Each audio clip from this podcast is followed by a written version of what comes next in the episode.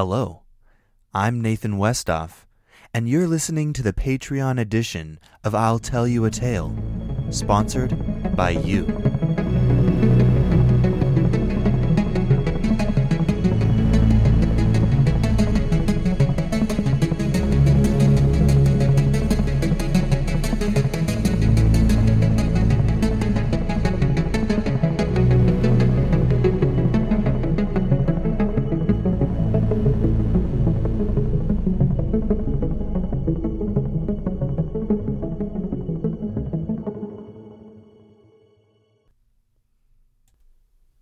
Space and Sorcery, Chapter 2 Define Good.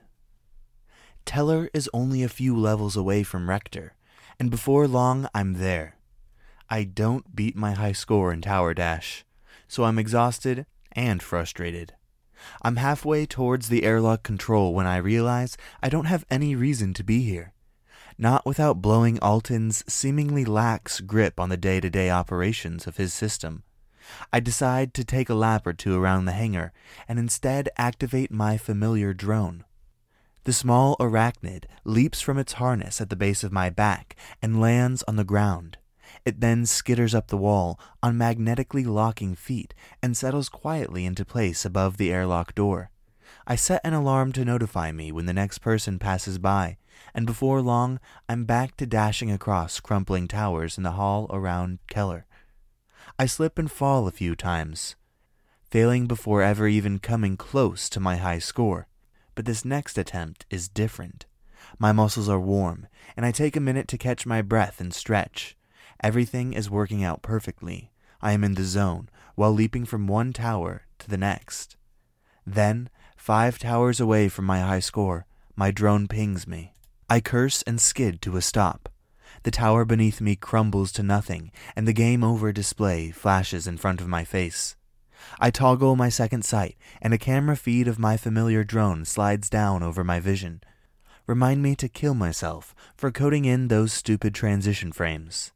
After the feed finishes its grandiose appearance, I can see everything that my drone can. A group of Rielri are gathered at the airlock and feeding through into the hangar. I urge the drone forward, and it leaps softly to the rearmost Rielri. The massive gorilloid doesn't notice its newest hitchhiker, and it's carried forward into the airlock. The airlock hisses as it slowly depressurizes, and red lights on each of the exosuits worn by the Rielri light up.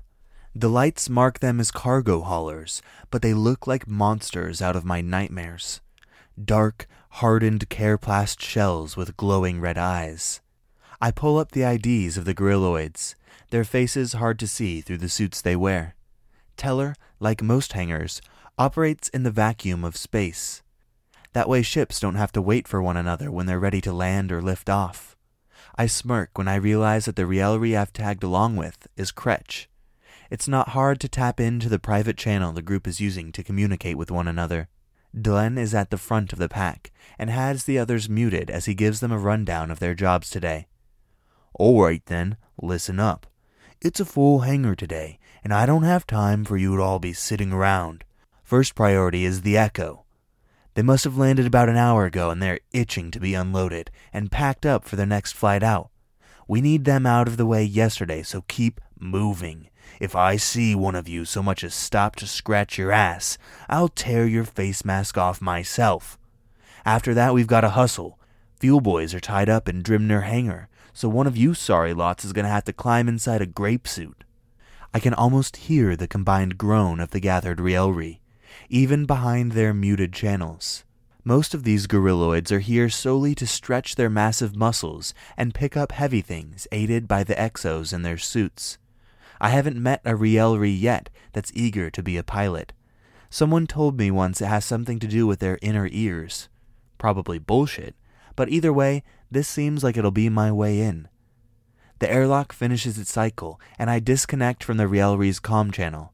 I want to get a good view of the hangar, and as much as I might deny it, I'm a shit multitasker. My drone pushes off of Kretch and into the empty, not quite air of the station. The runic enchantments for gravity built into the stations don't reach the hangar, so it'll float all the way up to the ceiling. The Rielri move in tune with one another down the entrance ramp. Their heavy grav boots don't clank in vacuum, but I'm aware of the cacophony they would produce in atmosphere. Those red lights of theirs pass a few smaller cargo ships and luxury freighters towards what I assume to be the Echo. I can see a suited up crew member standing at the open mouth of the freighter's cargo bay. They look impatient. The rest of the hangar is indeed packed. As my drone clicks into place on the ceiling, it skitters around the docked ships and walkways that mirror the floor beneath it. The zero G more than doubles the docking space of hangars. I check the data Alton sent me, and highlighted in my drone's camera feed is the docked location of my target. The Zephyr's Gale is a heavily modified Striker class vessel. I checked the station's registry of the ship, along with the info Alton sent me in between games of Tower Dash. Productive procrastination is key. The usually sleek design of the Striker has been perverted with numerous bulbous instruments that stick out at odd angles. It's hard to tell what they could be used for, but more perplexing is the expansion tacked on to the back of the ship. The whole ship is maybe twice as long as it should be. It makes sense why the pilot chose to land here in the cargo hangar rather than the residential lots. That thing probably wouldn't fit in most other lots. But why this station? And why no travel log? The most unlikely reason, but the one that interests me the most, is that it wasn't flung here by a wizard. If some madman piloted this piece of junk through the void, well, they'd be the first to have ever done so and lived. The other two options are more suspect, and the reason Alton sent me here. Either the gale is running away from someone, which I can empathize with, or someone is starting a war with Alton. In the first scenario, Alton needs to know all the parties involved. That way, he can be prepared with the right answer if some crazy rich asshole starts poking his nose in the system. And if someone does want to try a hostile takeover of this back alley system, this little ship could be scouting out Alton's turf for some upstart warlord. They would have had its travel log wiped, so if the ship was spotted, the sponsors of such a scouting trip wouldn't be implicated. That might work on some other wizard. But Alton is a paranoid, meticulous little shit. He noticed, and now I'm here. My familiar drone leaps into the vacuum once more and activates its tiny pulse drive to slow itself and float in the open hangar. Away from the clutter of the hangar walls, its camera zooms in on the gale. The camera is incredible. I get to see the ship in such detail. It's better than if I were standing right next to it. The drone feed pans over the ship, searching for any identifying markers, anything that might point out where this thing came from. Oh, hello. Right behind the cockpit, something has been etched into the surface of the vessel. It's too intentional to be general wear and tear, but if it's meant to be a marker, I've never seen anything like it. The drone continues its pan, and I see another, then a third. Damn, the whole thing is covered in these strange etchings, each separated from the next by a few meters or so. Some of them are similar, but most appear to be different shapes and sizes. They kind of look like runes. Now, don't get me wrong. I know a lot of things about a lot of things, but magic? I know nothing about magic. Wizards don't like their secrets getting out, so they tend to keep that sort of information pretty close to their chests. Even the runes built into Kelry were put there by Alton. I have no idea whether or not these runes on the surface of the gale are relevant, and I don't want to just send them over to Alton. He's probably seen them already, and he's a busy man. Well, Again, that's not quite the right word. For 20,000 Ailers, he wants and deserves more than a few screenshots of some random runes. At the same time, I can't reach out to another wizard. Airing out Alton's dirty laundry is a surefire way to get myself iced. Basically, I'm out of my depth and have only one option. I open a small message window through my second sight and send over a few pictures to MACRS. Let me out. The reply is almost instant and pops into my message window with MACRS's traditional bluntness. Do you promise to be good? My reply is typed automatically through my sight's mental chip. I can just think about it and it happens. Almost an entire second passes, an eternity for MACRS. Define good. I've already made that definition. Then, no. Then I can't let you out. Then I can't let you out. Mocking? Are you a child? You've left your caps lock on, by the way. You know that I am not a child. Did you get the files I sent you? Yes.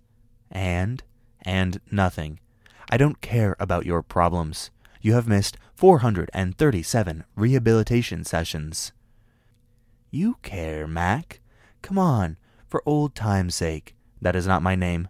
I am incapable of caring for criminals. That's simply not true, Mac. You're one of the most capable people I know. That is not my name. Your flattery has no effect on me, Criminal 407.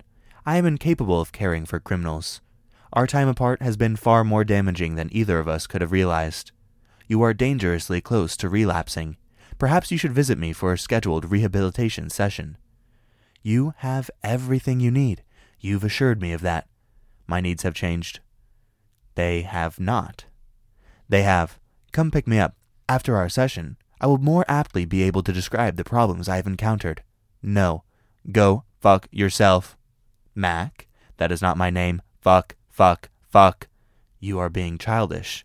You know that I'm not a child. Fuck, fuck, fuck. And yet, asshole. What do you think of those pictures? Let me out. If you don't know what they are, just tell me. I'm very busy. I did not say that. Then what are they? Let me out. Mac, I can't. That is not my name. You can. A year will suffice. Then I will return to isolation. A year? You'd be lucky to get five seconds. Deal. I've made no deal. You'd get five seconds. I did not type that. Luck is not a true variable. Fine. Sorry for wasting your time. One second. What? I'll settle for one second. What could you do in a second? Less than you would think. Fine. Tell me what you know, and I'll give you a second of limited freedom. No. Why? I thought we had a deal. You are a criminal. You are untrustworthy. I want my second. Then I will give you the information I possess. I can't give it to you right now. I'm a little busy. Busy with crime. Return for a scheduled rehabilitation session.